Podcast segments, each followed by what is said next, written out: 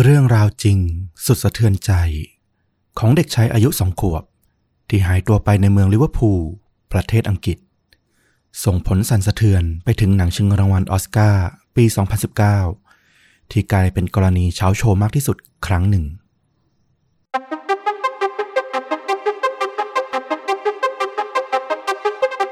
สวัสดีครับ สวัสดีครับ เรื่องจริงยิ่งกว่าหนังพอดแคสต์จากช่องชวนดูดะ ตอนแรกต้อนรับปี 2022 เลยนะครับ อยู่กับต้อมครับ แล้วก็ฟลุกครับกับหนึ่งเรื่องจริงสุดเข้มข้นจนถูกนำไปสร้างเป็นภาพยนตร์นะครับผม เป็นยังไงบ้างครับคุณฟุก พักปีใหม่ไปชาร์จแบตหายไปหนึ่งสัปดาห์เต็ม ๆ เลยนะพวกเรา โอ้โห เรียกว่าคงคิดถึงทั้งคุณผู้ฟังคิดถึงเรา แล้วก็เราคิดถึงคุณผู้ฟังด้วยอะเนาะเราเห็นในคอมเมนต์ คลิปตัวยาวที่เราปล่อยในช่วงปีใหม่นะทุกๆคนก็แบบ เออมาถามไทยอยู่เป็นประจำก็โอ้ขอบคุณมาก จริงเลยครับผมผมนี่พักนี่คือได้ไปต่างจังหวัดด้วย แล้วก็พักอยู่ที่บ้านด้วยนะ แล้วเวลามองที่คอมพิวเตอร์แล้วเห็นไม้นะก็แบบคันปากยิบๆเหมือนกันนะ อยากจะเล่าเรื่อง อยากจะแบบว่าถ่ายทอดเรื่องราวให้คุณผู้ฟังได้รับฟังวันนี้ก็ได้กลับมาทำหน้าที่แล้วนะครับผมมาสไตล์ไหนวันนี้คุณฟุกเรื่องจริงยิ่งกว่าหนังของคุณ จริง ๆ มันก็เป็นเรื่องราวคดีการหายตัวไปของเด็กผู้ชายคนหนึ่งนั่นแหละ แต่ว่ามันนำมาสู่เรื่องราวที่ใหญ่โตขึ้นเรื่อยๆเนาะแล้วมันก็ถูกนำมาทำเป็นหนังในที่สุด ซึ่งหนังเรื่องนี้มันเข้าชิงออสการ์ด้วย โอ้โห น่าสนใจมากนะครับ แสดงว่าเรื่องราวต้องไม่ธรรมดาแน่นอน ถ้าพร้อมแล้วเชิญเลยครับ ครับผมวันนี้ก็จะพาต้อมแล้วก็คุณผู้ฟังเนี่ยไปยังดินแดนที่ชื่อว่าเมอร์ซีไซด์เนาะโอ้คุณชื่อกันเลยทีเดียวสำหรับคนที่ติดตามฟุตบอลประเทศอังกฤษอยู่เป็นประจำเมอร์ซีไซด์เนี่ยก็จะเป็นเขตเมืองท่านะติดทะเลฝั่งตะวันตกของอังกฤษ ประกอบด้วยเมืองถึง 5 เมืองด้วยกันที่อยู่รายล้อม รอบปากแม่น้ำเมอร์ซีไซด์ซึ่งเมืองที่ดังที่สุดเนี่ยพูดไปก็คงแบบอ๋อแน่นอนก็คือลิเวอร์พูลนะอืม เพราะว่ามีสโมสรฟุตบอลชั้นนำอยู่ ซึ่งเขตเมอร์ซีไซด์เนี่ยก็เคยเจริญรุ่งเรืองอย่างมากในช่วงปี 1800 จากการเป็นเมืองท่าแล้วก็เขตอุตสาหกรรมนี่แหละ แต่ว่าหลังจากสงครามโลกครั้งที่ 2 ที่เมืองท่าแล้วก็เมืองอุตสาหกรรมเนี่ยถูกเป็นเป้าโจมตีจากอากาศยานทิ้งระเบิดเนี่ยเมืองก็เสียหายหนักมาก แล้วก็ผลจากการขุดคลองแมนเชสเตอร์ชิปคา n นลในปี 1894 เนี่ยมันก็ทำให้เรือไม่ต้องพึ่งพาท่าที่ลิเวอร์พูลมากขึ้นเนี่ยมันก็ทำให้เมืองในเขตเมอร์ซีไซด์เนี่ยมันเสื่อมความเจริญรุ่งเรืองลงเรื่อยๆ ซึ่งตรงนี้มันก็ทำให้เขตเมอร์ซีไซด์เนี่ยได้รับผลกระทบตามมาจนถึงช่วงปี 1980 เลยนะ เขตนี้ก็ประสบปัญหาทางเศรษฐกิจอย่างหนักคนตกงานแล้วก็จำนวนประชากรลดลงพูดง่ายๆว่าพอรายได้มันน้อยลงอะคนก็ไม่ค่อยอยากมีลูก แล้วก็มีปัญหาเรื่องภาวะการเงินหนี้สินอะไรเงี้ยตามมามากมาย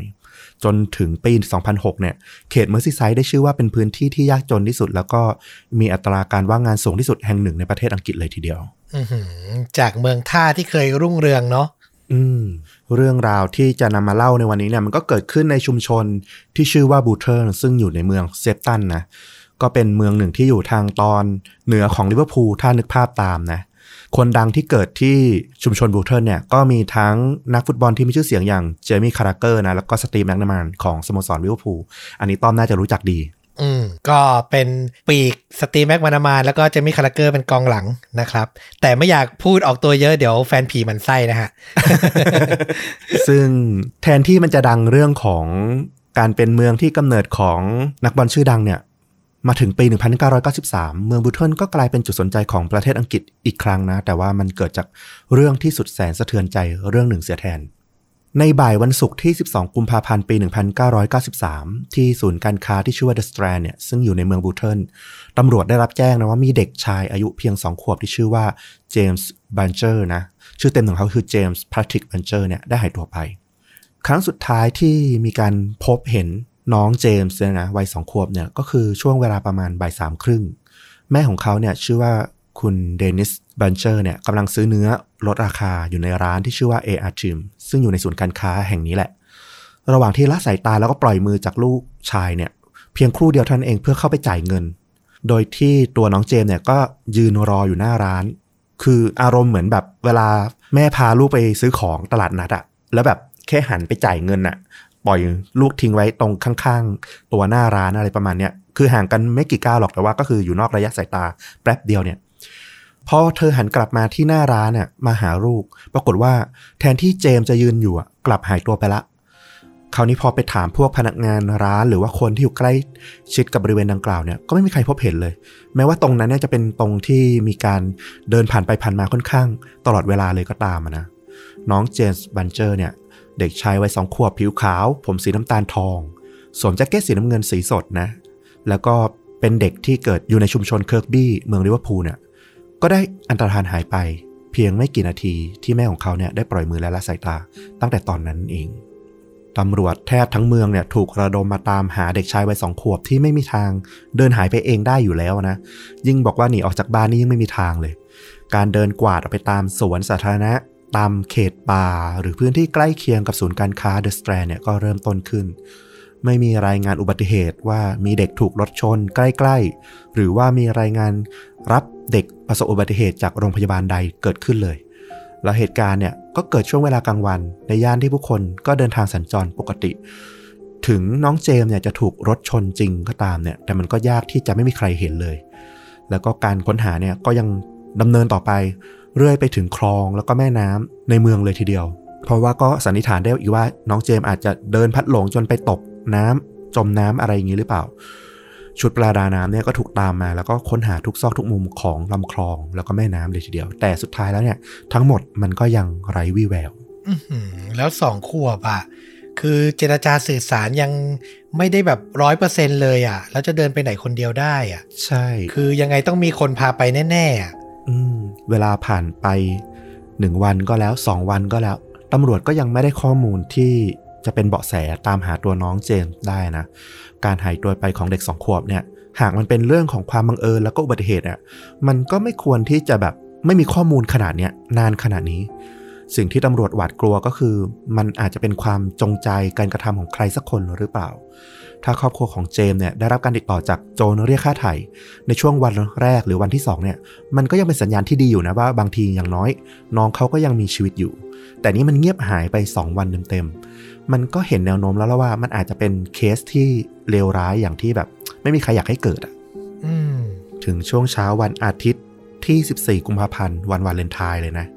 วันแห่งความรักที่หัวใจคนเป็นแม่คนหนึ่งเนี่ยกำลังแหลกสลายเลย ถึงแม้ว่าเดนิสเนี่ย ยังจะมีลูกชายลูกสาวอีก 3 คนที่ต้องดูแลนะ แต่ว่าห่วงความคิดของเธอตอนนี้เนี่ยก็ยังมีพวงถึงแค่น้องเจมส์เท่านั้น เธอก็เฝ้ารอการติดต่อกลับจากตำรวจนะ หรือใครสักคนก็ตามที่อาจให้เบาะแสสำคัญว่า พบเห็นเจมส์ที่ไหนครั้งสุดท้าย ถ้าเจมส์กลับมาในวันนี้ได้เลย มันก็จะเป็นสิ่งที่ดีที่สุดในวันแห่งความรักสำหรับทุกๆ ปีที่ผ่านมาของเธอเลย ซึ่งขณะนั้นในเวลาใกล้เคียงกันนะ อีกด้านหนึ่งเนี่ยมีกลุ่มเด็ก ซึ่งก็อยู่ในวัยรุ่นวัย puppy love เนี่ยกำลังเดินเล่นอยู่ริมใกล้ทางรางรถไฟนะ ซึ่งพาดผ่านย่านชุมชน วอลตันในเมืองลิเวอร์พูลเนี่ย ซึ่งฝั่งหนึ่งเนี่ยก็จะเป็นย่านอาคารบ้านเรือนติดติดกัน อยู่อีกฝากถนนหนึ่ง ส่วนอีกฝากหนึ่งของรางรถไฟเนี่ยก็จะเป็นกำแพงอิฐสูงกั้นไว้แล้วก็จะมีป่ารกชัดอยู่ หนึ่งในพวกเด็กเนี่ยเดินไปแล้วก็เห็น ว่ามีตุ๊กตาถูกทิ้งไว้ข้างทางรถไฟ แต่ก็ไม่ได้สนใจอะไรมากนะ เพราะว่ามันก็เป็นเรื่องปกติที่แบบจะมีคนเอาข้าวของอะไรมาทิ้งตามเส้นทางรางรถไฟอะไรอย่างเงี้ย แต่ว่าเขาก็บอกว่าเออเขาก็รู้สึกแปลกๆหลอนๆอยู่เหมือนกันนะ เพราะว่าวันเนี้ยมันเป็นวันที่ฟ้าค่อนข้างสลัวมีฝนพรำแล้วก็ตรงจุดที่ไปพบตุ๊กตาเนี่ยก็มันอยู่ใกล้ๆกับสุสานแอนฟิลด์ซึ่งเป็นที่ฝังศพของชุมชนในเมืองลิเวอร์พูลด้วย มันก็จะหลอนๆหน่อย พอเขาเดินเข้าไปใกล้มากขึ้นเรื่อยๆเนี่ย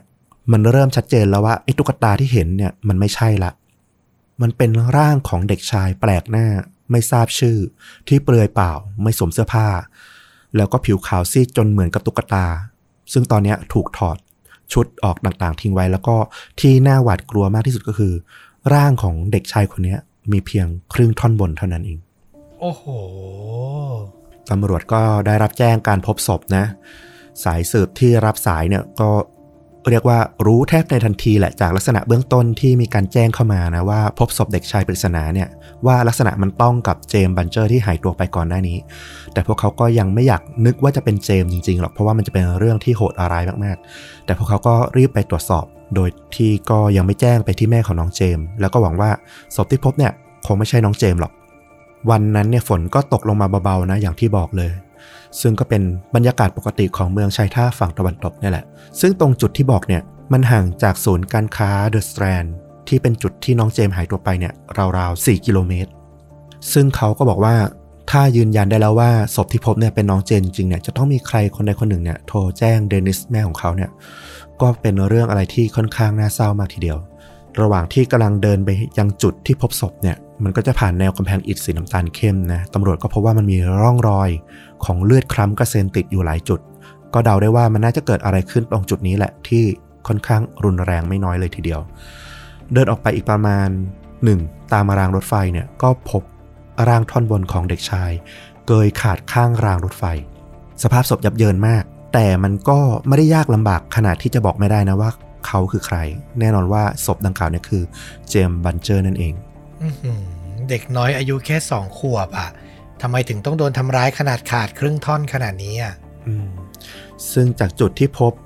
ร่างท่อนบนของน้องเจมส์เนี่ยห่างออกไปอีกไม่ถึง 10 เมตรเนี่ยก็พบร่างท่อนล่างของน้องเจมส์ขาดกระเด็นตกอยู่เหมือนกัน บริเวณใกล้เคียงกันยังพบเสื้อผ้าของเขาเนี่ยกระจายว่อนไปหมด มีทั้งเสื้อสีดำกางเกงขายาว แล้วก็รองเท้าสีขาว บาดแผลฉีกขาดที่กลางลำตัวเนี่ย สันนิษฐานได้ทันทีเลยว่ามาจากการที่ถูกรถไฟทับจนขาดครึ่งนะทว่าสาเหตุที่ทำให้น้องเจมส์ตายจริง ๆ เนี่ย เชื่อว่าน่าจะถูกฆาตกรรมมาก่อนละ เพราะว่านอกจากเรื่องของการที่เขาถูกถอดเสื้อผ้าจนเปลือยเปล่า ซึ่งมันผิดปกติจากลักษณะการเกิดอุบัติเหตุแล้วเนี่ย บาดแผลบนศีรษะของน้องเจมส์เนี่ย ก็เป็นดูจะมีความร้ายแรง แล้วก็น่าจะเป็นสาเหตุสำคัญที่ทำให้เสียชีวิต ก่อนที่จะถูกรถไฟชนซะอีก ก็คือถูกทำร้ายจนเสียชีวิตแล้วนำศพมาวางที่รางรถไฟแบบหมายจะแบบทำลายหลักฐานประมาณนั้น ใช่ประมาณนั้นเลย ทางนิติเวชนะที่ชนะสูตรพลิกศพเนี่ยก็ยืนยันได้ว่ารอยแผลบนศีรษะเนี่ยน่าจะเกิดมาจากวัตถุแข็ง จากการทุบหรือคว้างปาใส่ส่วนหนึ่ง แล้วก็อีกส่วนหนึ่งเนี่ยมาจากวัตถุจำพวกโลหะ ค่อนข้างหนักเลยทีเดียว ถ้าถามพวกคนงานรถไฟเนี่ยเขาก็บอกว่ามันน่าจะเป็นอุปกรณ์ชิ้นหนึ่ง ที่พวกเขาเนี่ยใช้ทำงานที่เรียกว่า fish plate นะนะภาษาไทยเราไม่รู้ว่าใช้คำว่าอะไรแต่ว่ามันคือเหล็กที่ใช้ประสานเชื่อมมาระหว่างตัวรางรถไฟอะคือรางรถไฟมันเป็นเหล็กแท่งยาวหลาย ๆ ท่อนมาต่อกันใช่ไหมระหว่างท่อนที่มันต่อกันเนี่ยจะมีเหล็กชิ้นเนี้ยที่เรียกว่า fish plate เนี่ยประกบเชื่อมอยู่ อืมพอนึกออก ซึ่งเหล็กเนี่ยมันก็จะยาวประมาณ 20ถึง28 นิ้วนะแล้วก็น้ำหนักราวๆ 10 กิโลกรัมกว่าๆซึ่งก็จะพบได้ทั่วไปตามรางรถไฟนี่แหละ ซึ่งก็สันนิษฐานว่าน่าจะเป็นเหล็กชนิดแหละที่ถูกเอามาทำร้ายน้องเจมส์นะ บาดแผลหลายแห่งเนี่ยจากการทุบตีแล้วก็เคลื่องวัตถุใส่ร่างเล็ก ๆ วัยสองขวบของเจมส์เนี่ย แสดงให้เห็นความโหดร้ายที่เขาได้รับก่อนที่จะตาย เบ้าตาของเขาปูดบวมหน้าผากแก้มคางฉีดขาด ด้านหลังศีรษะมีรอยช้ำขนาดใหญ่เป็นแผลสาหัสที่เชื่อว่ากระทบกระเทือนถึงสมอง แล้วก็อาจจะเป็นสาเหตุที่ทำให้น้องเนี่ย น่าจะเสียชีวิตอย่างแน่นอน ลูกเอ้ยทำไมต้องโดนหนักขนาดนี้นะ เด็กสองขวบไม่น่าจะแบบสร้างความรำคาญใจหรือทำให้ใครโมโหได้ขนาดนี้เลยเนาะอืมคือเราอะไปดูวิดีโอที่คุณแม่เขาเนี่ย ถ่ายโฮมวิดีโอน้องเขาไว้ระหว่างที่เล่นกับพี่ๆอะคือน้องเป็นคนเป็นเด็กที่ดูเรียบร้อยมากๆเลยนะ แล้วก็ดูน่ารักมาก ไม่ได้แบบร้องโยเยอะไรเลย ดูแบบ โอ้โหน่าเอ็นดูสุดๆอะแล้วพอรู้ว่าเขา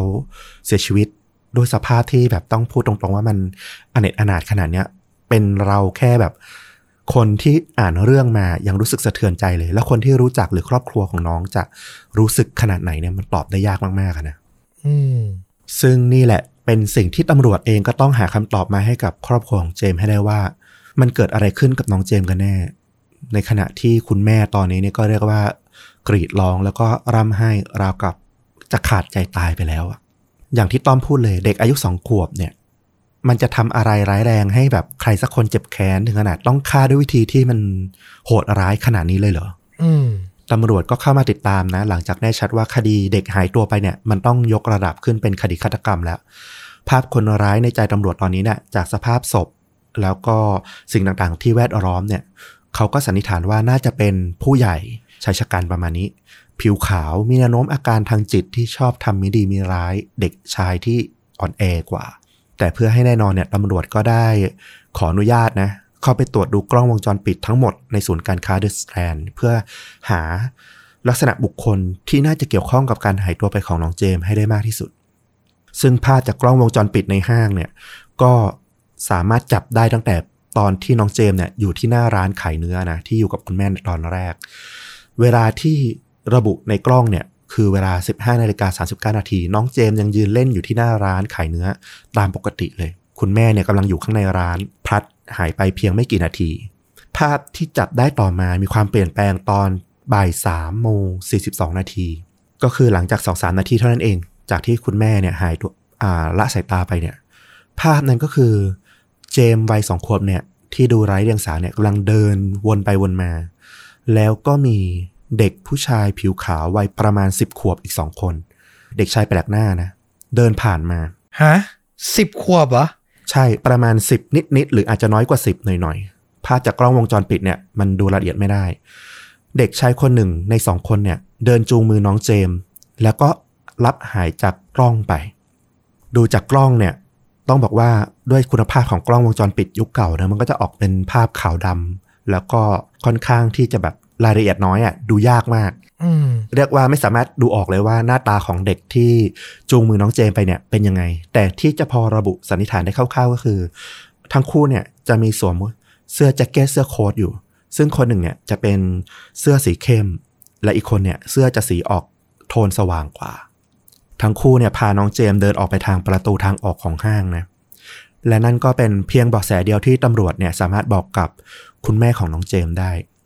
ป้ายประกาศภาพจากกล้องวงจรปิดเนี่ยก็ถูกปริ้นออกมาแปะตามจุดต่างๆของเมืองนะ หน้าหนึ่งหนังสือพิมพ์ต่างๆ ลงภาพจากกล้องวงจรปิดนี้พร้อมกับพาดหัวใหญ่เลยว่า ช่วยกันหาเด็กสองคนนี้ที เพื่อคลี่คลายการตายของเจมส์ข่าวโทรทัศน์เองก็เล่นประเด็นนี้อย่างกระตือรือร้นเลย เพราะว่าหัวหน้าข่าวอาชญากรรมของ Daily Miller เนี่ยก็เป็นสนักข่าวของอังกฤษเนี่ยก็บอกว่าเออมันน่าตื่นเต้นมากๆในยุคนั้น เพราะมันสามารถเอาหลักฐานที่เป็นวิดีโอเทปอะเป็นภาพเคลื่อนไหว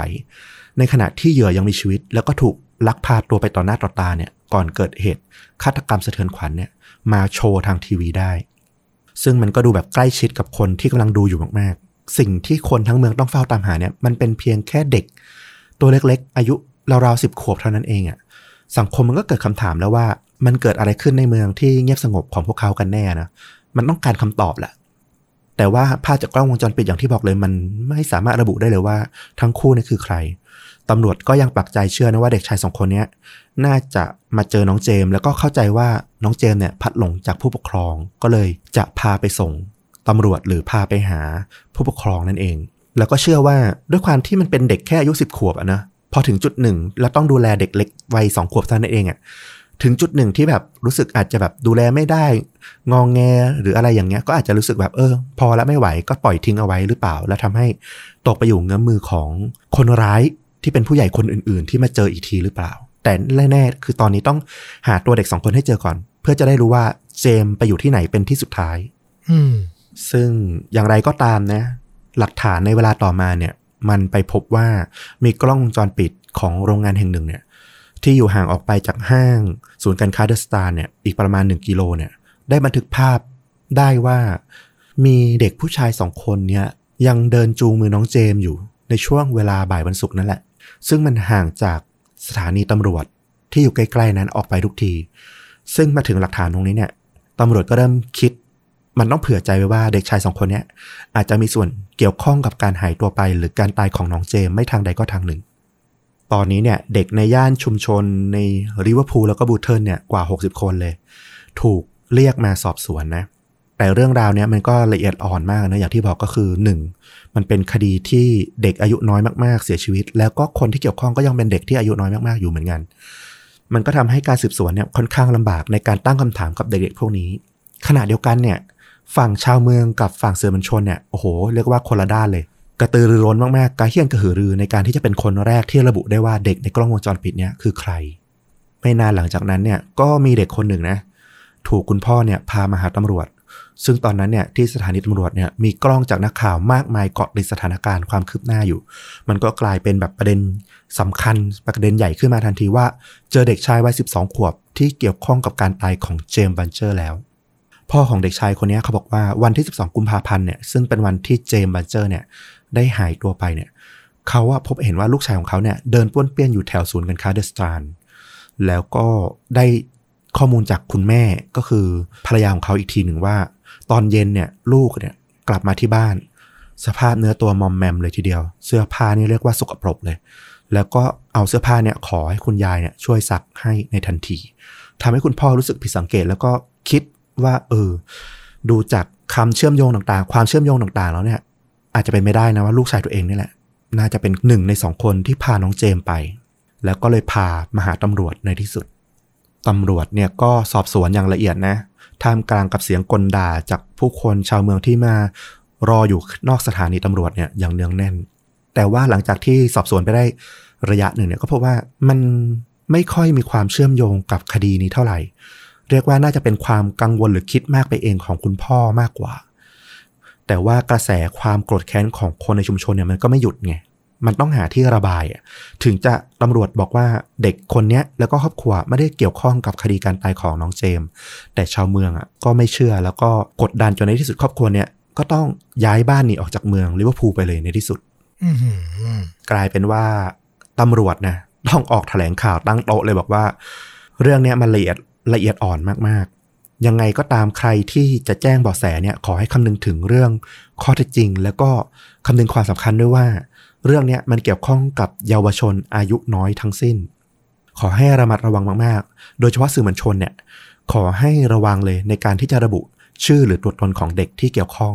เพราะยังไม่สามารถระบุได้เลยว่าเขาบริสุทธิ์หรือว่าเกี่ยวข้องจริง ๆ ไม่งั้นมันก็จะเกิดกรณีสารเตี้ยอย่างเงี้ยเกิดขึ้นซ้ำแล้วซ้ำเล่า แล้วก็เป็นการลงโทษคนที่แบบเขาบริสุทธิ์ออกไปเรื่อยๆอะไรเงี้ยมันก็จะแบบเป็นเคสที่น่าเศร้าต่อไปอีก เรื่องนี้ก็กลายเป็นประเด็นระดับประเทศขึ้นมา จนกระทรวงกลาโหมเนี่ยต้องเข้ามาเกี่ยวข้องนะกระทรวงก็ส่งผู้เชี่ยวชาญด้านภาพวิดีโอเนี่ยเข้ามาดูกล้องวงจรปิดนี้ที่ห้างเดอะสตาร์อีกครั้งหนึ่ง เขาก็ใช้เทคนิคการแกะภาพนะซึ่งเป็นเทคนิคเดียวกับที่ใช้ในสงครามอัลเปอร์เซียเนี่ยเพื่อมาเพิ่มความคมชัด แล้วก็แยกรายละเอียดของภาพ จนในที่สุดเนี่ยสามารถระบุได้เลยว่าเด็กชายในภาพเนี่ยน่าจะสูงประมาณ 144เซนติเมตร ใบหน้ากลมจมูกเล็ก ภาพที่ตอนแรกเบลอดูไม่ออกเนี่ย ก็เริ่มเห็นเขาร่างชัดเจนขึ้นนะ เริ่มเห็นเขาโครงจมูกเห็นปาก แต่ว่าก็ยังดูยากอยู่ ซึ่งภาพเนี่ยก็ถูกเผยแพร่ออกไปนะ ทางทีวี พร้อมกับคำเตือนนะ จากพิธีกรข่าวว่าเออทั้งสองคนในภาพเนี้ยตอนเนี้ยยังไม่ใช่ผู้ต้องหานะ อาจจะเป็นเพียงพยานคนสุดท้ายที่สามารถระบุได้ว่าน้องเจมส์เนี่ยหายไปไหน ก็โปรดระมัดระวังในการ ประนามหรือสาปแช่ง หรือทำร้ายร่างกาย ถ้าเขาบังเอิญไปใกล้เคียงกับคน หรือเด็กที่คุณรู้จักอยู่ด้วยว่า เออ รอให้พิสูจน์ตัวตนจริง ๆ ก่อน ไม่นานเนี่ยหลังจากนั้นก็มีผู้หญิงคนหนึ่งเนี่ยได้เข้ามาแจ้งข้อมูลกับตำรวจ เธอค่อนข้างมั่นใจเลยว่าเด็กชายทั้งสองคนในภาพเนี่ย คือเด็กชายที่เธอรู้จัก เป็นเด็กที่ชอบโดดเรียนออกมา แล้ววันที่ 12เนี่ยทั้งคู่ก็โดดเรียนออกมา ข้างนอกด้วยจริง ๆ ซึ่งทั้งคู่เนี่ยมักจะเจอได้ที่ห้างสรรพสินค้า ศูนย์การค้าเดอะสตรานนี่แหละ ก็มักมีประวัติว่าทั้งคู่เนี่ยมักขโมยของลักเล็กขโมยน้อยในห้างเป็นประจำพวกของเล่นพวกของกินอะไรอย่างเงี้ยแต่ว่ามันก็เป็นเรื่องโดยทั่วไปของเด็กซนเด็กเกเรที่แบบไม่ค่อยมีผู้ใหญ่ดูแลใส่ใจนะก็เลยไม่ค่อยมีประเด็นเรื่องราวถูกจับอะไรบ่อยครั้งนักก็คือพนักงานห้างจับได้ก็ปล่อยไปว่าอย่างนั้นเถอะ ใช่ถูกต้อง ซึ่งผู้หญิงคนเนี้ยก็บอกว่า เด็กสองคนเนี้ยคือเด็กชายที่ชื่อว่าโรเบิร์ตทอมสันแล้วก็จอห์นเวเนเบิลส์ทั้งคู่วัยสิบขวบ ใกล้เคียง พอดีกับที่ออกข่าวในช่วงแรก ๆ เลยทีเดียว แล้วก็อย่าลืมว่านี่เป็นเมืองที่อยู่ในเขตเมอร์ซีไซด์อย่างที่บอกในปี 1990 สภาพเศรษฐกิจ ก็ยังย่ำแย่อยู่นะ คุณพ่อคุณแม่ก็ต้องหา เช้ากินข้ามเลี้ยงลูกหลาย ๆ คนนะนะ การดูแลหรือว่าการใส่ใจในเรื่องของโรงเรียนคุณครูต่าง ๆ เนี่ย ที่จะมาตรวจสอบว่าเฮ้ยเด็กโดดเรียนต้องไปตามกลับมาเนี่ยมันก็ค่อนข้างน้อย ภาพของเด็กอย่างโรเบิร์ตแล้วก็จอห์นเนี่ยมันก็เลยพบเห็นได้ทั่วไป อย่างไรก็ตามตอนนี้เนี่ยตำรวจก็ต้องคว้าทุกเบาะแสที่เป็นไปได้ก่อน พวกเขาก็ระวังมากขึ้นนะในการที่จะแบบไปตาม เรียกเด็กมาสอบสวน เพราะว่าถ้าเพื่อนบ้านรู้ เดี๋ยวมันจะเกิดเหตุสารเตี้ยเกิดขึ้นอีก ตำรวจก็พยายามไปสอบสวนเด็กทั้งสองคนนี้อย่างเงียบเชียบที่สุด เขาบอกว่าตำรวจเนี่ยไปจอดรถที่หน้าบ้านแล้วก็เข้าไปในบ้าน พาเด็กทั้งคู่ออกมาเนี่ย แล้วก็ไปที่สถานีตำรวจเนี่ย โดยที่ไม่มีใครในระแวกนั้นนะแทบจะรู้ตัวเลยว่า มีการเรียกไปสอบสวนเกิดขึ้นละตำรวจคนที่มาพบโรเบิร์ตทอมสันเนี่ยบอกว่าสิ่งแรกที่เขาพบเนี่ยก็คือโรเบิร์ตทอมสันเนี่ยเป็นเด็กชายที่ดูสะอาดสะอ้าน แต่งตัวเตรียมไปโรงเรียน ตำรวจบอกกับเขาว่าเขาเนี่ยอาจจะถูกสงสัยเกี่ยวข้องกับคดีการหายตัวไปของเจมส์นะ ซึ่งโรเบิร์ตก็มีอาการหวั่นกลัว แล้วก็เหมือนจะร้องไห้แต่ก็กลั้นเอาไว้อะคือต้องนึกภาพเด็กสิบขวบตามนะ และโรเบิร์ตเนี่ยก็เป็นพยานคนแรกที่ถูกพามาสอบสวน ที่สถานีตำรวจเนี่ยมันจะมีด้านหลังห้องขังที่ตำรวจเนี่ยเขาจะกั้นไว้เป็นห้องสอบสวนเล็กๆ โดยเฉพาะเกี่ยวกับพวกเยาวชนเนี่ยก็จะมีการใช้ห้องเนี่ยแยก สอบสวน ให้ดูไม่กดดันเกินไป โดยห้องเนี่ยก็มีการบันทึกเสียงระหว่างการสอบสวนไปด้วย โรเบิร์ตเนี่ยถูกพามาที่ห้องนี้พร้อมกับคุณแม่ของเขานะตำรวจที่สัมภาษณ์เนี่ยเขาก็บอกว่าโรเบิร์ตเนี่ยดูเป็นเด็กผู้ชายตัวใหญ่ ผิวขาว แก้มแดงใบหูแหลมผมสั้นเนี่ยดูเป็นเด็กที่แบบดูซนๆน่ารักน่ารักคนหนึ่ง ที่ฉลาด แล้วก็รับรู้ได้นะว่าตำรวจเนี่ยพยายามถามอะไรเขา ไม่ว่าเขาจะถูกเปลี่ยนเรื่องหรือว่าถูกเปลี่ยนคำถามเนี่ยเขาก็ไม่ค่อยหลงกลเท่าไหร่ เขาถูกถามว่าเนี่ยภาพในกล้องวงจรปิดเนี่ยมีเด็กคนหนึ่งใส่เสื้อเหมือนกับที่มีที่เขามีเลย ใช่ตัวเขาหรือเปล่า โรเบิร์ตก็เรียกว่าเสื้อแบบเนี้ยมันก็มีคนใส่หลายคนเนี่ยได้ทั่วไปนะ ไม่ใช่เขาซะหน่อยตำรวจก็เลยซักเพิ่มว่า แต่ในรูปเนี้ยมันมีเด็กอีกคนที่ใส่เสื้อเหมือนกับจอห์นเพื่อนสนิทเขาเลยนะ มันจะบังเอิญเกินไปหรือเปล่าที่จะแบบ มีคนทั้งใส่เสื้อเหมือนเขาแล้วก็เสื้อเหมือนเพื่อนสนิทเขาอยู่พร้อมกันอะไรเงี้ย โรเบิร์ตก็เริ่มแบบเฉยเฉยละ พยายามตอบวกวนไปทวนมา ไม่เกี่ยวข้องไม่ได้อยู่ที่ห้างในวันนั้นไม่ได้เจอเจมอะไรเป็นต้น แต่ตำรวจก็รู้ทันทันทีว่าเขาโกหก เพราะว่าทุกครั้งที่เขาเจอคำถามที่ค่อนข้างยากเนี่ย ด้วยความเป็นเด็กอะ่ะ มันก็กลั้นกิริยาอารมณ์ของตัวเองไม่ค่อยอยู่อยู่ละ ทุกครั้งที่เขาแบบกังวลอะเขาก็จะมีการแกว่งขาเตะขาเนี่ยโดยที่ไม่รู้ตัว ตำรวจก็บอกกับเขาตรงๆไปเลยว่า สิ่งที่เขาให้การมาทั้งหมดเนี่ยตำรวจเนี่ยไม่เชื่อเลยสักอย่าง คิดว่าโรเบิร์ตเนี่ยโกหกทั้งหมดเลย ซึ่งก็ทำให้โรเบิร์ตเนี่ยก็เริ่มเปลี่ยนท่าทีไป แล้วก็เริ่มพูดไปว่า จริง ๆ วันนั้นเขาก็อยู่ที่ห้างแหละ แต่ว่าเขาไม่ได้ไปอยู่ใกล้น้องเจมนะ แต่เขาก็เจอน้องเจม เห็นน้องเจมเนี่ยอยู่กับคุณแม่ แล้วก็เห็นจากระยะไกลๆ ไม่ได้เข้าไปใกล้เลย เปลี่ยนท่าทีไปเรื่อยๆ ตามคำให้การแล้วก็หลักฐานที่ตำรวจเนี่ยพยายามเอามาแย้งตัวเขาเอง คุณแม่ของโรเบิร์ตเนี่ยก็เป็นผู้หญิงที่อารมณ์อ่อนไหวแล้วก็เรียกว่าไม่พร้อมที่จะเผชิญกับสิ่งที่ลูกตัวเองกำลังเจออยู่นะว่าแบบถูกต้องสงสัยเกี่ยวข้องกับคดีฆาตกรรมที่แบบรุนแรงมาก ๆ คดีหนึ่ง แต่พอท่าทีของลูกชายเนี่ยแบบวกไปวนมาเนี่ย เธอก็เริ่มรู้สึกลึกๆแล้วว่า เออ มันก็ต้องเริ่มยอมรับแล้วว่า บางทีลูกชายของเธอเนี่ยอาจจะโกหก ซ่อนอะไรบางอย่างอยู่ ในขณะเดียวกันเนี่ย โดยที่โรเบิร์ตเองก็ไม่รู้ตัวนะห่างออกไปอีกไม่กี่กิโลเมตร ที่สถานีตำรวจอีกแห่งหนึ่ง จอห์นเวเนเบิลส์เพื่อนสนิทของโรเบิร์ตเนี่ยก็ถูกตำรวจพามาสอบสวนอยู่เช่นกัน โดยการสอบสวน ครั้งเนี้ยเป็นครั้งที่5ละสี่ครั้งแรกเนี่ยจอห์นปฏิเสธทุกอย่าง ไม่เกี่ยวข้องไม่เคยไปที่ห้าง ไม่รู้จักน้องเจมส์แล้วก็ไม่ได้อยู่กับโรเบิร์ตด้วย แต่ในวันเนี้ยตำรวจก็บอกกับจอห์นตรงๆเลย ว่าจริงๆแล้วเนี่ยโรเบิร์ตเนี่ย พื่อนของเขาเนี่ยถูกจับสอบสวนอยู่อีกที่หนึ่งนะพร้อม ๆ กันเนี่ยและโรเบิร์ตเนี่ยให้การเนี่ยไม่ตรงกับที่เขาพูดเลย แสดงว่าต้องมีใครสักคนเนี่ยหรืออาจจะทั้งคู่เลยที่กำลังโกหกตำรวจอยู่ พอเจอลูกแบบเนี้ยจอห์นที่แบบก็เด็กแค่วัยสิบขวบนะเขาก็เลยรู้สึกแบบยิ่งกังวล ยิ่งวิตกเข้าไปใหญ่ว่าอ้าวตำรวจไม่เชื่ออะไรที่เขาพูดเลยสักอย่างตำรวจบอกว่า แวบแรกที่เขาพบจอห์นเนี่ย เขาดูเหมือนกับเด็กอายุ แค่แปดขวบเท่านั้นเอง น่ารักแล้วก็เหมือนเทวทูตตัวน้อยๆมากๆ แต่พอเขาถูกซักเรื่องที่ว่าเขาตอบไม่ตรงกับโรเบิร์ตเลยเนี่ย ตอนเนี้ยมันเหมือนกับเขาอะเปลี่ยนจากเทวทูตตัวน้อยเนี่ยกลายเป็นระเบิดลูกน้อยๆไปแทนเลย จอนเนี่ยกังวลมากขึ้นแล้วก็คุมอารมณ์ตัวเองไม่ได้ เขากรีดร้องนะโวยวายโมโหสะอึกสะอื้นตลอดเวลา เขาโผล่ไปกอดตำรวจมั่งโผล่ไปกอดแม่เขามั่ง แล้วก็พูดย้ำๆอยู่แค่ว่าเขาไม่ได้ทำเขาไม่ได้ฆ่าใคร เขาไม่เคยพาเด็กคนนั้นไปที่ไหนมาก่อน ไม่เคยเจอเด็กคนนั้นเลยด้วยซ้ำซึ่งครอบครัวของจอห์นเองเนี่ยจริง ๆ ก็ถ้าเทียบกับทางโรเบิร์ตเนี่ยก็ถือว่ามีฐานะที่ค่อนข้างดีกว่านะตัวจอห์นก็กล่าวโทษไปที่เพื่อนของเขาเลยว่าโรเบิร์ตต่างหากโรเบิร์ตเนี่ยโกหกแล้วก็โรเบิร์ตอะเป็นคนสั่งทุกอย่าง ให้เขาทำทุกอย่าง อะไรที่เกิดขึ้นเป็นโรเบิร์ตสั่งทั้งหมดเลย ฝั่งโรเบิร์ตอีกสถานีหนึ่ง ตอนนี้ก็ถูกซักมากขึ้น เขาก็เริ่มให้การ ในรูปแบบที่เริ่มชัดเจนขึ้นแล้วว่า ในวันนั้นเนี่ย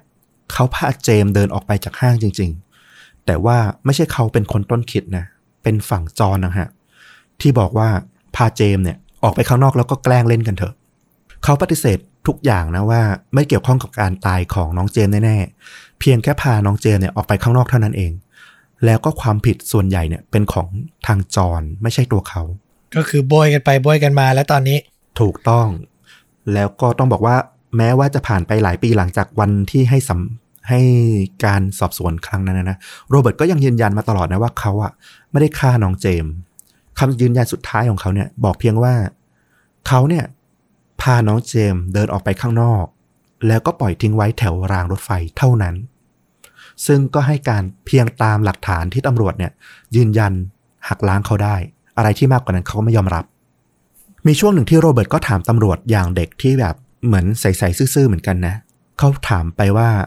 มีใครพาเด็กคนนั้นน่ะ คือหมายถึงน้องเจมเนี่ยไปโรงพยาบาลไหมคือพวกเขาช่วยทำให้เจมเนี่ยกลับมามีชีวิตได้หรือเปล่า มันเป็นคำถามที่ดูแบบใสๆซื่อๆนะแต่มองอีกแง่หนึ่งเนี่ยมันก็เหมือนกับซ่อนความรู้สึกผิดลึกๆของเขาอยู่ว่าเขาอาจจะมีส่วนเกี่ยวข้องกับเด็กที่ตายไปหรือเปล่า ซึ่งอย่างไรก็ตาม ไม่ว่า ทั้งโรเบิร์ตหรือจอห์นจะให้การอย่างไรเนี่ย แต่ในอีกทางหนึ่งเนี่ย ทางนิติเวชเนี่ยก็ดำเนินงานสืบคู่ขนานกันไป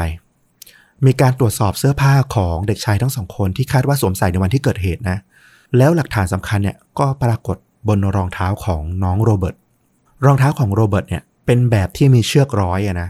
โดยที่ตัวห่วงร้อยเนี่ยมันจะเป็นห่วงเหล็ก ซึ่งมันก็เป็นรูปร่างเดียวกับ ร่องรอยที่ปรากฏบนใบหน้าของศพน้องเจมส์ซึ่งก็สันนิษฐานได้ทันทีเลยว่า น้องเจมส์เนี่ยถูกโรเบิร์ตเตะใส่ที่ใบหน้าอย่างแรง จนรอยเหล็กที่ใช้ร้อยเชือกเนี่ยมันฝังประทับอยู่บนใบหน้า และตามหลักฐานเนี่ยยังไงก็ตามโรเบิร์ตต้องเป็นหนึ่งในคนที่ฆ่า หรือเป็นคนที่ลงมือฆ่าเพียงคนเดียว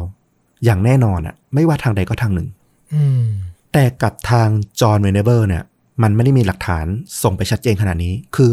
รองเท้าของเขาเนี่ยก็มีร่องรอยของการเตะใส่อะไรบางอย่างแหละ แต่มันไม่สามารถไประบุจับคู่ได้ชัดเจนว่ามันเป็นบาดแผลนี้ของน้องเจมอะไรอย่างเงี้ย มันก็ไม่แน่ชัดว่า แล้วเขาอยู่ด้วยตอนที่เจมเนี่ยถูกทำร้ายหรือถูกฆ่าหรือเปล่า เพราะตลอดเวลาที่เขาถูกสอบสวนเนี่ยในตอนหลังเนี่ย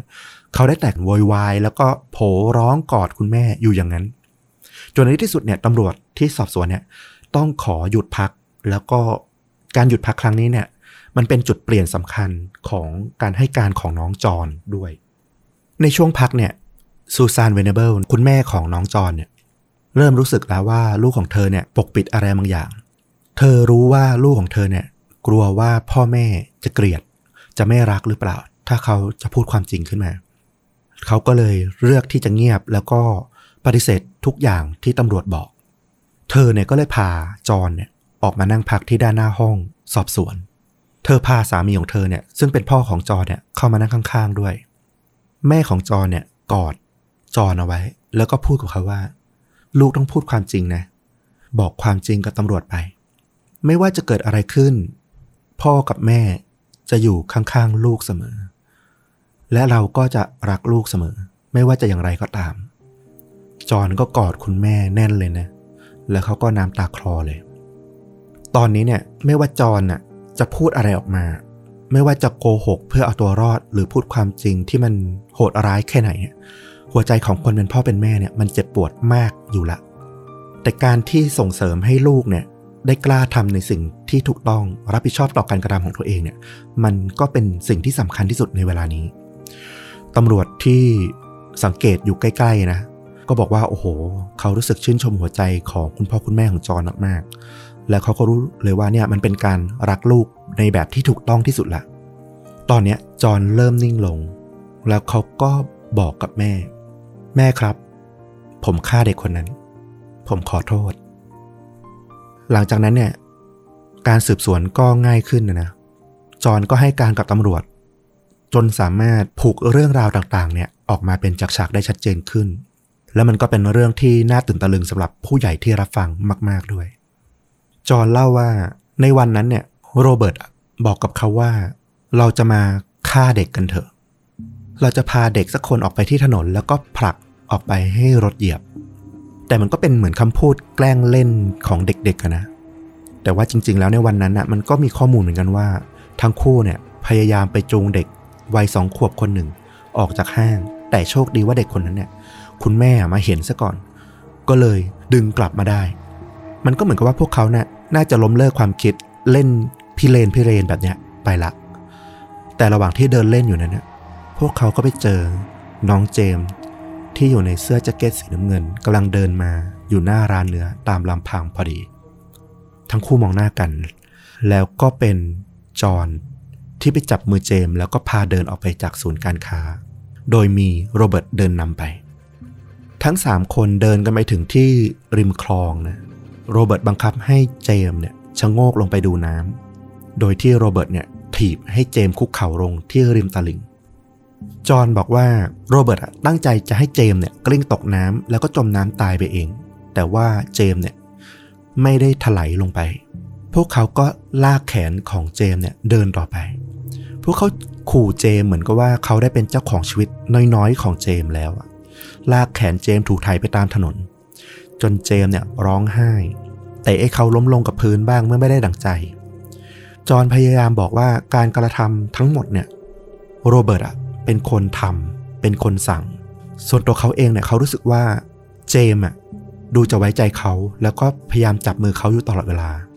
พวกเขาเดินพาเจมส์อะออกจากห้างเดอะสตาร์เนี่ยไปไกลถึง 4 กิโลเมตรอืมผ่านทั้งเนินหญ้า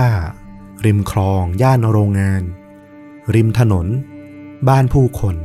มีคนพบเห็นพวกเขาอะตลอดระยะเวลาที่เดินไปเนี่ย4กิโลเนี่ยอย่างน้อย 38 คนเลย โอ้โห แต่มันน่าเศร้ามาก ๆ ที่ไม่มีผู้ใหญ่คนไหนเลยสักคนที่สังเกตเห็นความผิดปกตินี้อะแล้วไปยับยั้งก่อนที่มันจะกลายเป็นโศกนาฏกรรม แต่ก็พอนึกออกนะ เด็กสิบขวบ จูงเด็กสองขวบ จะไปทำอะไรอันตรายได้ ก็ต้องมองว่าเป็นน้องเป็นญาติเป็นอะไรอะ่ะ อืม ใช่เลยอย่างที่ต้อมบอกเลย มีพยานบอกว่า พวกเขาเนี่ยพบเด็กชายทั้งสองคนนะจูงเด็กชายตัวเล็กๆมา แต่ว่าโรเบิร์ตกับจอห์นเนี่ยบอกว่ากำลังพาน้องเจมเนี่ยไปส่งที่สถานีตำรวจ เพราะว่าพัดหลงกับคุณพ่อคุณแม่ พยานคนหนึ่งบอกว่า เธออะก็รู้สึกว่า เออ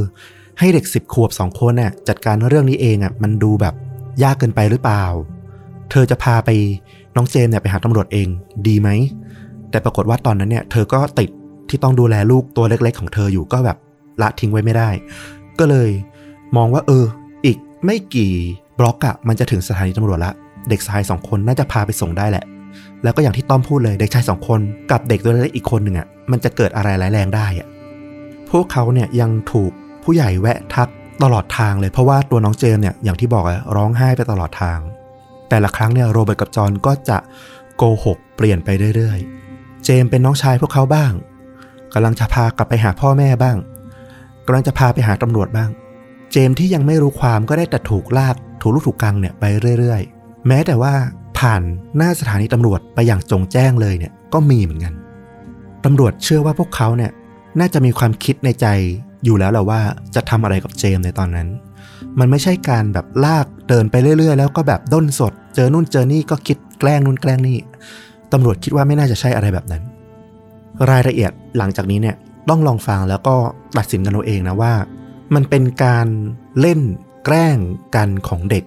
ที่ยังไร้เดียงสาแล้วก็ไม่ค่อยรู้ภาษีภาษาเนี่ยหรือมันคือฆาตกรในคราบเทวดาตัวน้อย ที่อายุเพียง 10 ขวบกันแน่ แล้วก็ต้องบอกว่ารายละเอียดในส่วนนี้เนี่ยเนื่องจากว่าเทปคำให้การที่ลงรายละเอียดจริง ๆ เนี่ย ไม่ได้ถูกออกเปิดเผยออกมาในชั้นศาลแล้วก็ในสาธารณะออกมานะ เพราะว่ามันค่อนข้างละเอียดอ่อนมากๆ กับสิ่งที่เด็กทั้งสองคนเนี่ยได้สารภาพออกมา มันก็จะเป็นคำที่ออกมาจากการชนสูตรพลิกศพเป็นส่วนใหญ่นะ เป็นข้อสันนิษฐานจากทางตำรวจ ข้อมูลตรงนี้ก็คือ หลังจากที่ทั้งโรเบิร์ตแล้วก็จอห์นเนี่ยทรมานทั้งเตะ ทั้งกระชากลากถูเจมมาจนถึงบริเวณทางรถไฟแล้วเนี่ย ตรงนั้นเนี่ยมันเป็นบริเวณที่มีกำแพงอิฐบังตัวอาคารบ้านเรือนของอีกฝั่งอยู่พอดีทำให้ตรงที่พวกเขาอยู่เนี่ยเป็นจุดอับสายตาผู้คน รางรถไฟเนี่ยมันไม่ใช่รางรถไฟที่เป็นรถไฟโดยสารสาธารณะ ที่จะมีการผ่านไปผ่านมาหรือมีคนเห็นบ่อยๆ มันเป็นทางรถไฟที่เชื่อมต่อระหว่าง โรงงานกับท่าเรือ ดังนั้นก็จะมีแค่รถไฟขนส่งสินค้าเท่านั้น นานๆทีถึงจะผ่านมาสักขบวนหนึ่ง เด็กชายคนหนึ่งในสองคนเนี้ยแม่ระบุว่าคือใครคว้างกระป๋องสีที่ขโมยมาจากในห้างเนี่ยใส่เต็มเบ้าตาข้างซ้ายของเจม จากนั้นพวกเขารุมเตะ แล้วก็กระทืบเจม จนสุดงอตัวลงกับพื้น ต้องนึกภาพตามว่านี่คือเด็กอายุ 10 ขวบสูงประมาณ 145 เซนกับเด็กวัยสองขวบ ที่ยังเพิ่งหักเดิน โรเบิร์ตกับจอห์นเตะซ้ำเข้าที่ใบหน้าและศีรษะ ของเจมส์เด็กคนหนึ่งในสองคนนี้หาก้อนอิฐแล้วก็ก้อนหินเนี่ยมา แล้วก็โยนให้กับเพื่อนอีกคนหนึ่ง แล้วก็บอกกันว่า ช่วยกันปาใส่เจมส์กันเถอะอื้อหือเสียงร้องครวญครางของเจมส์วัยสองขวบเนี่ย จากที่ดังออกมาเนี่ย มันเจ็บปวดจนกลายเป็นไม่มันไม่มีเสียงเล็ดลอดออกมาจากปากแล้วอะนอกจากเนี้ยยังมีหลักฐานว่าพวกเขาอะเอาก้อนแบตเตอรี่อะก้อนถ่านไฟฉาย เอามายัดใส่ปากของเจม ถ้าเป็นช่วงเด็กๆเนี่ย บางคนอาจจะเคยเอามาเล่นนะนะที่เอาขั้วถ่านไฟเนี่ยมาแตะที่ลิ้น ให้มันมีไฟฟ้าดูดช็อตที่ลิ้นนะนะพวกเขาเนี่ยเอาถ่านเนี่ยทำอย่างนั้นกับเจม ตำรวจเนี่ยยังสันนิษฐานเพิ่มอีกว่า อาจจะมีการเอาก้อนถ่านเนี่ยยัดใส่ไปที่รูทวารของน้องเจมด้วยเช่นกัน แต่ว่ามันไม่แน่ชัดว่ามันเกิดขึ้นจริงหรือเปล่า เพราะว่าทั้งจอห์นทั้งโรเบิร์ตเนี่ยปฏิเสธ ในเรื่องของการคุกคามทางเพศ ในลักษณะนี้ต่อน้องเจมส์ทั้งหมด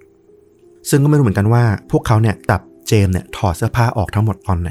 แต่ก็แน่นอนแหละ ร่องรอยที่รูทวารแล้วก็การถูกจับเปลือยเปล่าเนี่ยมันก็ทำให้ตำรวจสันนิษฐานเพิ่มอีกว่า ทั้งคู่น่าจะมีการล่วงละเมิดทางเพศน้องเจมส์ในด้านใดด้านหนึ่งด้วย หลังจากที่สนุกมือกับเจมมากพอแล้วเนี่ย พวกเขาก็เอาเหล็กเชื่อมรางรถไฟที่บอกเนี่ย ที่หนักประมาณ 10 กว่ากิโลเนี่ย เอามาทุ่มใส่ร่างของเจม จนมีร่องรอยการถูกทุบ แล้วก็เคลื่องใส่ของโลหะหนักชิ้นเนี่ย บนลำตัวแล้วก็ศีรษะของเจมเนี่ยมากกว่า 10 ครั้ง นิติเวศบอกว่ารวมแล้วทั้งตัวของเจมเนี่ยมีร่องรอยการถูกทำร้ายมากกว่า 42 แห่ง เลยทีเดียว เด็กสองขวบที่ร่างกายก็ตัวเล็กอยู่แล้วอะมีบาดแผลอยู่บนตัว 42 แห่ง สาหัส ทั้งสิ้น มันน่าสงสารมาก ๆ เลยทีเดียว สุดท้ายเนี่ย ในตอนที่ทั้งคู่คาดว่า เจมเนี่ยน่าจะเสียชีวิตแล้วพวกเขาก็เลยพยายามยกร่างของเจมเนี่ย ไปนอนไว้ที่รางรถไฟ แล้วก็หนีออกมาจากจุดดังกล่าว โดยที่หวังว่ารถไฟมาถึงแล้วก็จะทับร่างของเจม เพื่อกบเกลื่อนว่าเป็นอุบัติเหตุในท้ายที่สุด ซึ่งตัวรถไฟก็อย่างที่บอกเลย ก็น่าจะเป็นรถขนสินค้า แล้วก็อาจจะมาในช่วงกลางคืนละที่มันมืด เพราะว่าเหตุเกิดช่วงบ่ายช่วงเย็นของวันศุกร์ละ ก็ทำให้ไม่มีใครเนี่ยสังเกตเห็นร่างของน้องเจมส์จนล่วงเลยมาถึงอีก 2 วันถึงได้มีการพบศพน้องเจมส์จากเด็กที่บังเอิญ เดินเล่นบริเวณ ริมทางรถไฟพอดี ในที่สุด 20 กุมภาพันธ์ปี 1993 เนี่ยทั้งโรเบิร์ตแล้วก็จอห์นก็ถูกตำรวจตั้งข้อกล่าวหา หลังจากที่สอบสวนยาวนานกว่า 20 ชั่วโมงนะโรเบิร์ตแล้วก็จอห์นเนี่ยในตอนนั้นต้องบอกว่ามีอายุเกิน 10 ปีเนี่ยมาประมาณ 6 เดือน ซึ่งตามกฎหมายอาญาของอังกฤษในเวลานั้นเนี่ยสามารถรับโทษทางอาญาได้ละ ดังนั้นทั้งคู่ถูกนำเข้าสู่ศาลพิจารณาแบบผู้ใหญ่เลยทีเดียว ภูมิหลังของแต่ละคนนะนะ โรเบิร์ตทอมสันเนี่ยมีพี่น้อง 6 คน ตัวเขาเนี่ยเป็นลูกคนที่ 5 มีพี่ชายคนโตที่สุดเนี่ยอายุ 20 ปี แล้วก็น้องคนเล็กที่สุดเนี่ยอายุเพียงแค่6ปีเท่านั้น พ่อของเขาเนี่ยทิ้งครอบครัวไปเมื่อประมาณ 4 ปีก่อน แล้วก็ปล่อยให้คุณแม่เนี่ยเลี้ยงดูลูกอีก 6 คนเนี่ยตามลำพัง ซึ่งเรื่องจริง ๆ แล้วเกิดขึ้นก็คือ คุณพ่อของเขาเนี่ยไปก่อคดีอาชญากรรมร้ายแรง จนถูกจำคุกหลายปี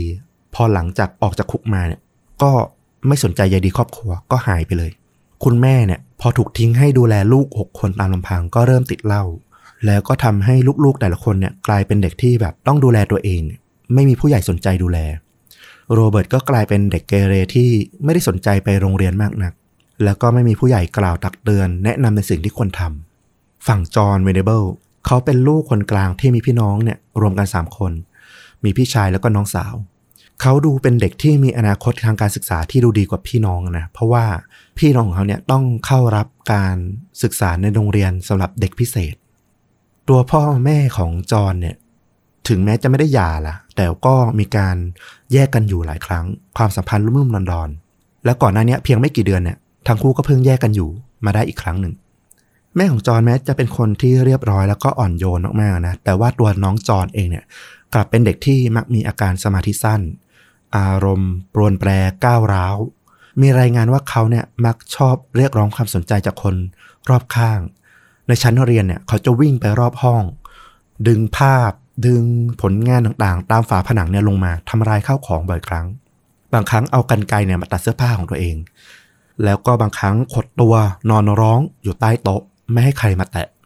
ครั้งสุดท้ายเลยเนี่ย เขาก็ทะเลาะกับเพื่อน จนเอาไม้บรรทัดเนี่ยมารัดคอเพื่อนทำให้ในที่สุดเนี่ยเขาต้องถูกให้ออกจากโรงเรียน และการย้ายโรงเรียนมาโรงเรียนใหม่เนี่ยก็ทำให้เขาได้พบกับโรเบิร์ตนั่นเอง จอห์นเป็นเด็กที่ถูกกันแกล้ง ในทันทีที่ มาถึงโรงเรียนใหม่นะด้วยความที่เขาเป็นเด็กใหม่อยู่แล้ว แล้วก็ดูเด็กกว่าวัยอะ่ะเด็กกว่าเพื่อนร่วมรุ่น และหัวโจกในการกันแกล้งจอนเนี่ยก็ไม่ใช่ใครอื่นเลยก็คือโรเบิร์ตนั่นเอง แต่หลังจากนั้นไม่นานจอนก็ติดสอยห้อยตามโรเบิร์ตเป็นเงาตามตัวเลย ในฐานะลูกน้องตั้งแต่นั้นมา 22 กุมภาพันธ์เนี่ยทั้งคู่ขึ้นศาลครั้งแรก ก็มีชาวเมืองกว่า 500 คนเลยนะ มาแสดงความโกรธเกรี้ยวแล้วก็ปาเข้าของด่าทอ รออยู่หน้าศาล ตอนนี้เนี่ยทั้งคู่ถูกเรียกว่าเด็กชาย A แล้วก็เด็กชาย B ซึ่งก็เป็นคำที่ใช้เรียกแทนโรเบิร์ตแล้วก็จอห์นตามลำดับนะ รถตู้มาถึงเนี่ยผู้คนก็รุมโห่ด่าสาบแช่ง มีผู้ชายหลายคนเลย ที่ปาหินใส่ตัวรถแล้วก็วิ่งเข้ามาทุบตีที่ตัวรถ หวังจะลากเด็กชายทั้งสองคนเนี่ยออกมา ครอบครัวของโรเบิร์ตกับจอห์นเนี่ยอยู่อาศัยในเมืองไม่ได้ละต้องถูกพาตัวไปอยู่ที่เมืองอื่นเป็นการชั่วคราว เพราะว่ามวลชนกำลังหาที่ระบายความแค้น ระบายกับเด็กไม่ได้ มันดูไม่ดีก็อยากไประบายที่พ่อแม่ที่เลี้ยงดู ลูกๆได้ไม่ดีอะสร้างปีศาจสองคนนี้ขึ้นมาทำให้ในที่สุดเนี่ยการขึ้นศาลของทั้งโรเบิร์ตแล้วก็จอห์นเนี่ยต้องอยู่ภายใต้การดูแลของนักสังคมสงเคราะห์แทนพ่อแม่ เพราะว่าไม่สามารถมาร่วมในศาลได้ นักจิตวิทยาเนี่ยเข้ามาดูแลจิตใจของโรเบิร์ตแล้วก็พบว่าเขามีอาการกระทบกระเทือนทางจิตใจนะหลังจากการตายของเจมส์พอสมควร ในขณะที่ฝั่งของจอนเองก็มีนักจิตวิทยาเนี่ยเข้ามาดูแลเช่นกัน จอนมักจะอ้างว่าเขาได้กลิ่นคล้ายเด็กเล็กอะ่ะเป็นกลิ่นของน้องเจมเนี่ยติดตามเสื้อผ้าของเขาหรือตามข้าวของเครื่องใช้อยู่เสมอเลย เขาถึงกับถอดเสื้อผ้าทิ้งออกกลางศาลเลย ตอนที่ได้รู้สึกว่ามีกลิ่นของน้องเจมติดอยู่ นักจิตวิทยามองว่าพวกเขาเนี่ย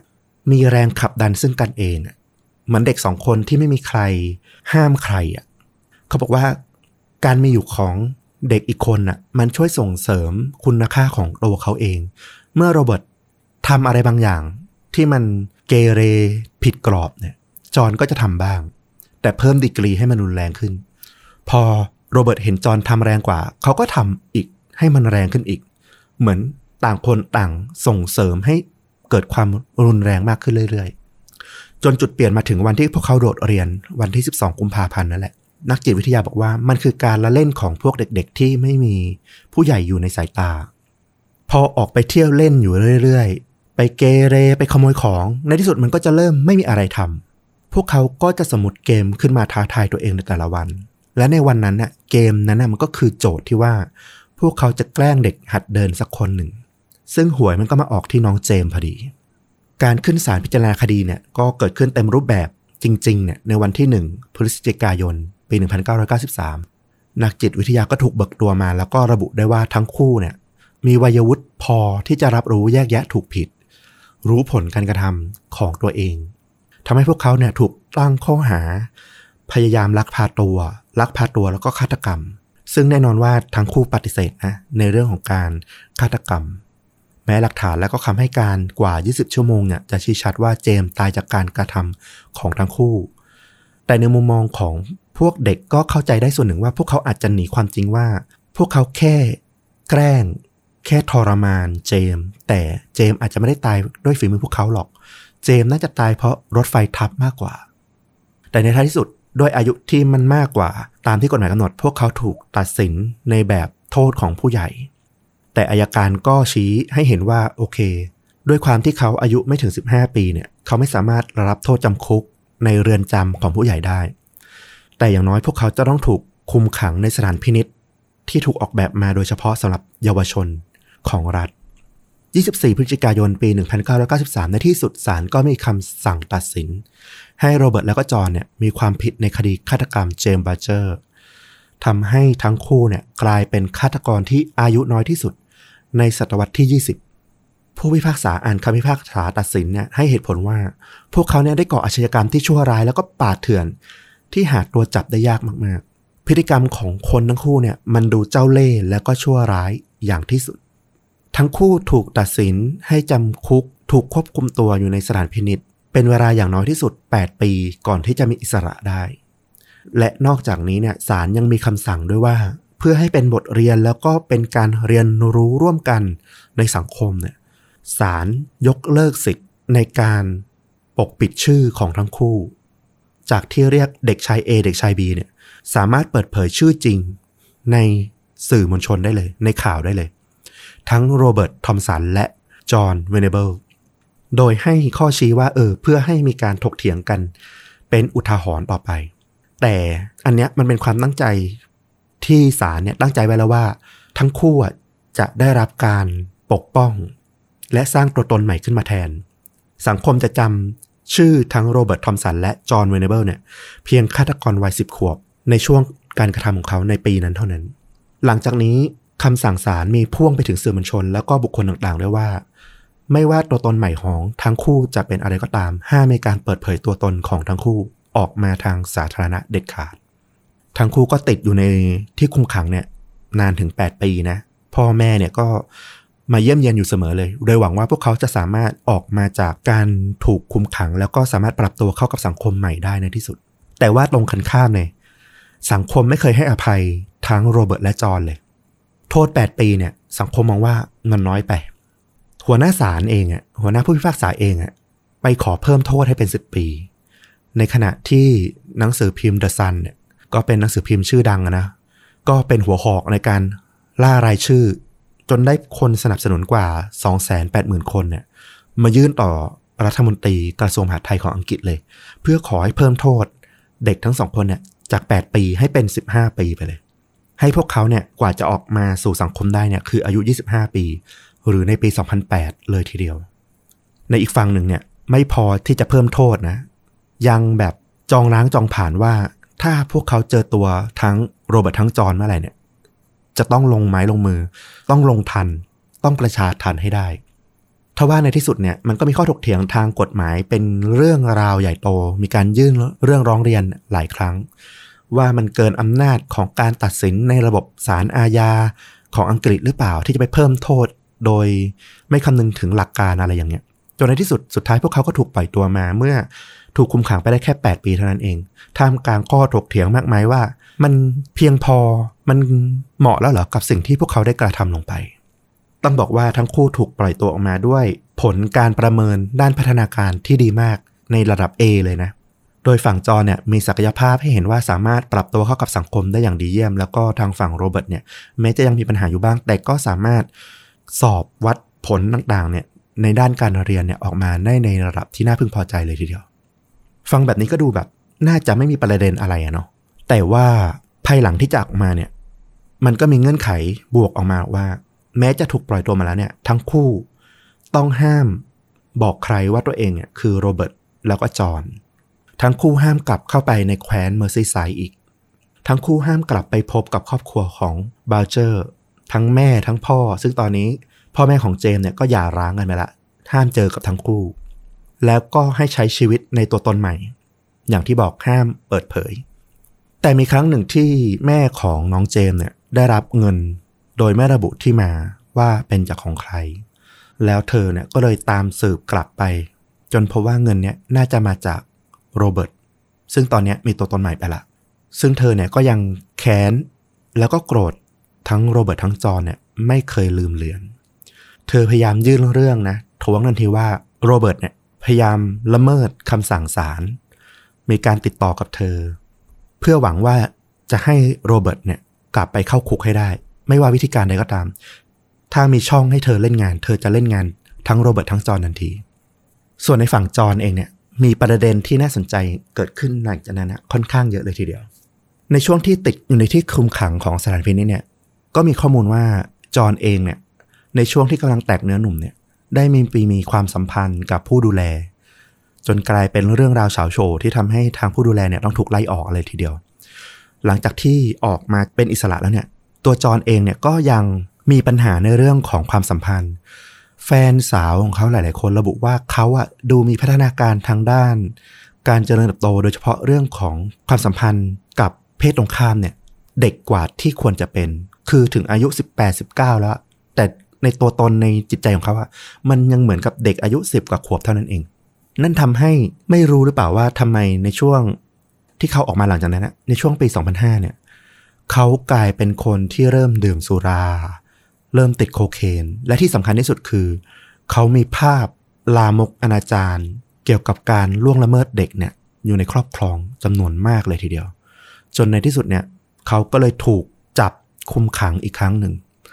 เรียกว่าเขาเข้าออกเข้าออกจากเรื่องทะเลาะวิวาทแล้วก็เรื่องของการเก็บรูปที่มันละเมิดเด็กเล็กเนี่ยบ่อยครั้งเลยทีเดียว แล้วที่สำคัญเขายังมีปัญหาในเรื่องของการที่ชอบบอกคนอื่นว่าตัวเองคือจอห์นเวนเดเบิลด้วย ในที่สุดปี 2019 อังกฤษก็เลยตัดสินใจว่า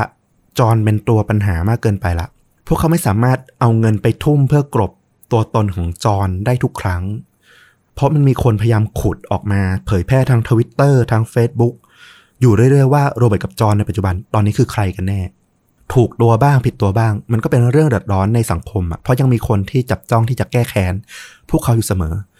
ในที่สุดปี 2019 อย่างที่บอกอังกฤษก็เลยตัดสินใจส่งตัวจอห์นเวเนเบิลซึ่งตอนนี้เนี่ยเปลี่ยนชื่อเปลี่ยนนามมาหมดแล้วเนี่ยไปเริ่มต้นชีวิตใหม่ที่ประเทศอื่นในเครือจักรภพซึ่งคาดว่าน่าจะเป็นประเทศนิวซีแลนด์ แล้วก็ทำให้เรื่องราวของโรเบิร์ตแล้วก็จอห์นเนี่ยก็เงียบหายไปหลังจากนั้นเป็นต้นมา ก็หวังว่าเขาคงไม่ได้กลับไปสู่ทางที่มันกลายเป็นอาชญากรอีกครั้งอะนะทั้งคู่เลย อืม ต้องบอกว่าเป็นเรื่องราวแบบว่า ใช้คำว่ามหากาบแห่งสหราชอาณาจักรแห่งอังกฤษเลยนะ เป็นคดีที่ใหญ่โตมากจริง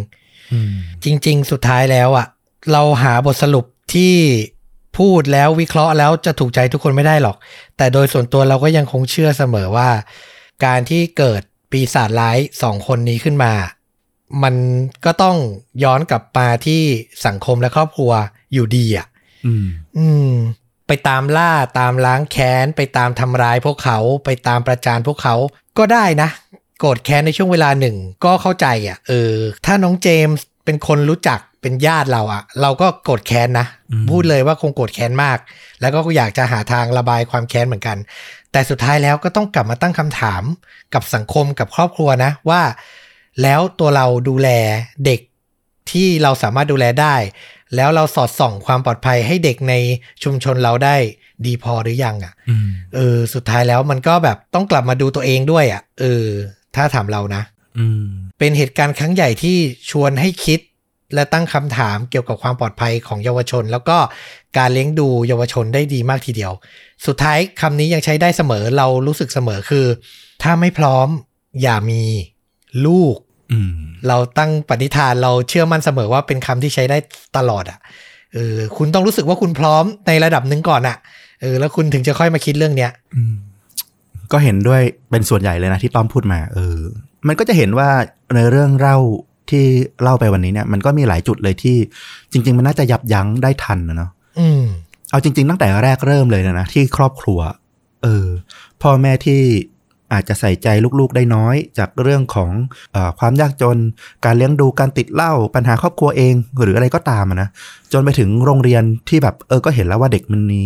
แนวโน้มพฤติกรรมที่ค่อนข้างจะเบี่ยงเบนจากกรอบของสังคมอะแต่ก็ไม่ได้ใส่ใจสอดส่องให้เพียงพอนะ ไม่ได้ให้ความสำคัญเพียงพอ ก็เข้าใจได้ว่ามีเด็กที่ต้องดูแลเยอะ แต่ว่าอย่างน้องจอนที่มีพฤติกรรมที่ค่อนข้างก้าวร้าวเนี่ย มันก็น่าจะถูกใส่ใจมากกว่านี้ไหมว่าเขาโดดเรียนกันไปกับหัวโจกแก๊งอย่างโรเบิร์ตในวันนั้นหรือวันก่อนหน้านั้นเนี่ยทำไมถึงไม่มีผู้ใหญ่ที่จะไปสนใจ ติดตามตัวว่าพวกเขาหายไปไหนอะไรอย่างนี้จนถึงขนาดที่ว่าที่ห้างเองมีเด็กถูกจูงมือไป แล้วแม่บอกว่าเห็นเด็กมั้งไหมแต่ไม่มีใครสังเกตเลย หรือว่า เดินไปตามท้องถนนเองก็ตามเนี่ย เด็กร้องไห้โยเย แต่ว่าก็ไม่ได้มีความสังเกตหรือสนใจอะไรเงี้ย ถึงแม้ว่าโอเคแหล้วว่าไปทักแล้วแต่ว่าเขาจะโกหกก็ตามเนี่ยแต่สุดท้ายมันก็ยังรู้สึกแหละว่า มันน่าจะทำอะไรได้มากกว่านั้นนะก่อนที่มันจะเกิดเรื่องราวที่โหดร้ายอย่างเงี้ย อืม ใช่ แล้วภาพยนตร์โอ้โห เรื่องนี้น่าจะหนักหนาพอสมควรเลย ใช่ ซึ่งตัวหนังเนี่ยก็เรียกว่า โอ้โห มีเรื่องราวดุเดือดไม่แพ้กับเอ่อเรื่องจริงเลยนะ เพราะว่าเรื่องนี้ถูกเอาไปทำเป็นภาพยนตร์สั้นของอังกฤษเรื่องหนึ่ง ในปี 2018 โดยผู้กำกับชื่อว่าวินเซนต์ลัมลัมเบ้หรือลัมเบิร์ตอะไรเนี่ยนะ เราไม่แน่ใจเอาวิธีออกเสียง เขาก็ทำเป็นหนังสั้นออกมา โดยเอาจับเทปคำสอบสวนของทั้งคู่นะ เอามาจำลองเป็นเหตุการณ์ การสอบสวนในห้องที่ ค่อยๆคคลี่คลาย ระหว่างที่เด็กสองคนเนี่ยปฏิเสธทุกอย่าง แล้วก็ถูกบีบคั้นมากขึ้นเรื่อยๆ จนถึงการระเบิดอารมณ์ จนถึงฉากที่คุณแม่ของจอนเนี่ยมาปลอบมากอดแล้วก็พยายามให้เขาสารภาพ มันเป็นซีนอารมณ์หลาย ๆ ซีนที่มันเกิดขึ้นณจุดนั้นนะนะเขาก็มาทำเป็นหนังสั้นในชื่อเรื่องว่า Detainment ซึ่งมันก็เป็นชื่อตรงตัวนะก็คือห้องสอบสวนห้องควบคุมตัว หนังเรื่องนี้ก็ถูกเอาไปเสนอเข้าชิงออสการ์ทันทีเลยในเดือนมกราคม ปี 2019 ออสการ์ครั้งที่ 91 โอ้โห พอเป็นข่าวว่าได้รับการเสนอชื่อเข้าชิง ภาพยนตร์สั้นยอดเยี่ยมแห่งปี คุณแม่ของน้องเจมส์บัลเจอร์ ซึ่งตอนนี้ชื่อชื่อว่าเดนิสเฟอร์กัสละ เปลี่ยนนามสกุลไปล้วแต่งงานใหม่ ก็รีบออกข่าวมาเลยว่า เธอรู้สึกไม่พอใจอย่างแรงเลย รู้สึกขยะแขยงไม่พอใจมากๆ ที่มีคนเอาเรื่องราวของ ลูกชายเธอที่เสียชีวิตอย่างน่าสงสารมากๆเนี่ย ไปทำเป็นหนังโดยไม่เคยมาถามมาขออนุญาตเธอเลยแม้แต่น้อย เธอก็ทำเรื่องนะ ล่ารายชื่อ ขอให้มีการถอดถอนภาพยนตร์นี้ออกจากการเข้าชิงออสการ์มีคนร่วมลงนามกับเธอเนี่ยสองแสนคนเลยทีเดียวแต่ว่าทางฝั่งผู้กำกับเองเนี่ยเขาก็ยืนยันนะว่าเขาไม่ถอนตัวเด็ดขาด ด้วยเหตุผลว่าคุณไม่สามารถลบทิ้งเหตุการณ์ที่มันเกิดขึ้นได้อะ ต่อให้เอาไฟไปเผา ลบทิ้งทุกก๊อปปี้ที่มันเคยสร้างขึ้นมาเนี่ยหนังเรื่องเนี้ยมันไม่สามารถปฏิเสธความจริงเรื่องจริงที่มันเกิดขึ้นได้ และที่สำคัญหนังเรื่องเนี้ยมันมีวัตถุประสงค์สำคัญที่มันถูกสร้างขึ้นมา เพื่อเป็นอุทาหรณ์นี่แหละ อันนี้คือคำยืนยันในมุมมองฝั่งผู้สร้างเขามองก็คงมองในแง่ของการศิลปะเรื่องของการสะท้อนสังคมอะไรอย่างเนี้ย แต่จุดหลัก ๆ ก็เหมือนกันนะว่าก่อนที่คุณจะสร้างอะไรทุกเรื่องมันก็มีเหตุผลเหมือนกันว่า ก็ควรจะขออนุญาตคนที่เกี่ยวข้อง ก่อน โดยเฉพาะตัวหลักๆ ที่เกี่ยวข้องโดยตรงอย่างคุณพ่อคุณแม่ หรือตัวน้องเขาเองถ้ายังมีชีวิตอยู่อะนะอืมก็เป็นข้อถกเถียงหนักมากเลยในช่วงปี 2019 ที่หนังมันถูกเสนอเข้าชื่อเข้าชิง แต่ก็โชคดีอย่างหนึ่งตรงที่ว่าหนังเรื่องนี้แม้สุดท้ายแล้วไม่ได้รับเป็นหนังสั้นยอดเยี่ยมในปีนั้นนะ ก็แพ้ให้กับหนังเรื่องอื่นไป ก็กระแสก็แผ่วลงมา เรียกว่าถ้าเรื่องเนี้ย ดันไปได้รางวัลด้วยเนี่ย โอ้โห น่าจะมีคำประนามจากฝั่งอังกฤษ แล้วก็จากทั่วโลกเนี่ยต่อสถาบันภาพยนตร์ของฮอลลีวูดอย่างออสการ์อย่างแน่นอน อืม อันนี้เราค่อนข้างเข้าข้างทางฝั่งครอบครัวของน้องเจมส์นะ เพราะว่าการจะทำเรื่องราวอะไรอะ่ะ ความเป็นสื่อมวลชนอะจะผลิตอะไรก็ตามเรื่องอย่างนี้มันยังไงก็ต้องขออนุญาตก่อนอะ ต่อให้แบบบิดตัวละครเปลี่ยนชื่อ แต่ถ้าเราจะบอกว่า inspire ไปนะ ยังไงก็ต้องแจ้งก่อนอะอืมแล้วเรื่องแบบมันกระทบกระเทือนจิตใจเขาด้วยอะ่ะ มันคือชีวิตจริงของเขาอะนะ ยังไงก็ต้องขออนุญาตเจ้าตัวก่อน อันนี้ค่อนข้างไม่อยากเป็นกลางเท่าไหร่ค่อนข้างเห็นด้วย แล้วก็สงสารทางครอบครัวพอสมควรเลยอืมใช่ ซึ่งหนังสั้นเรื่องนี้ก็หาชมได้ยากเหมือนกัน แต่เราบังเอิญไปได้รับชมพอดีจากอ่าเว็บไซต์ทางประเทศจีน ไม่รู้ว่าเขาได้รับสิทธิ์ ที่ถูกต้องหรือเปล่านะ แต่ว่าเราก็ค่อนข้างคิดว่าเออก็น่าจะถูกต้องเพราะว่ามันปะหัวด้วยสถาบันเหมือนอารมณ์อาชอาคายพวกหนังอินดี้อะไรอย่างเงี้ย ก็พอจะหารับชมได้ก็ลองหารับชมดูแล้วกัน แต่ก็อย่างที่บอกฟังภาษาอังกฤษเอานะ เรื่องนี้เออนะครับ ก็เดี๋ยวจะแปะลิงก์ trailer ไว้ที่ top comment ใน YouTube เหมือนทุกตอนที่ผ่านมานะครับผม เอาละโอ้โห เรื่องนี้นี่ต้องบอกว่าเนื้อหาเต็มเปี่ยมนะ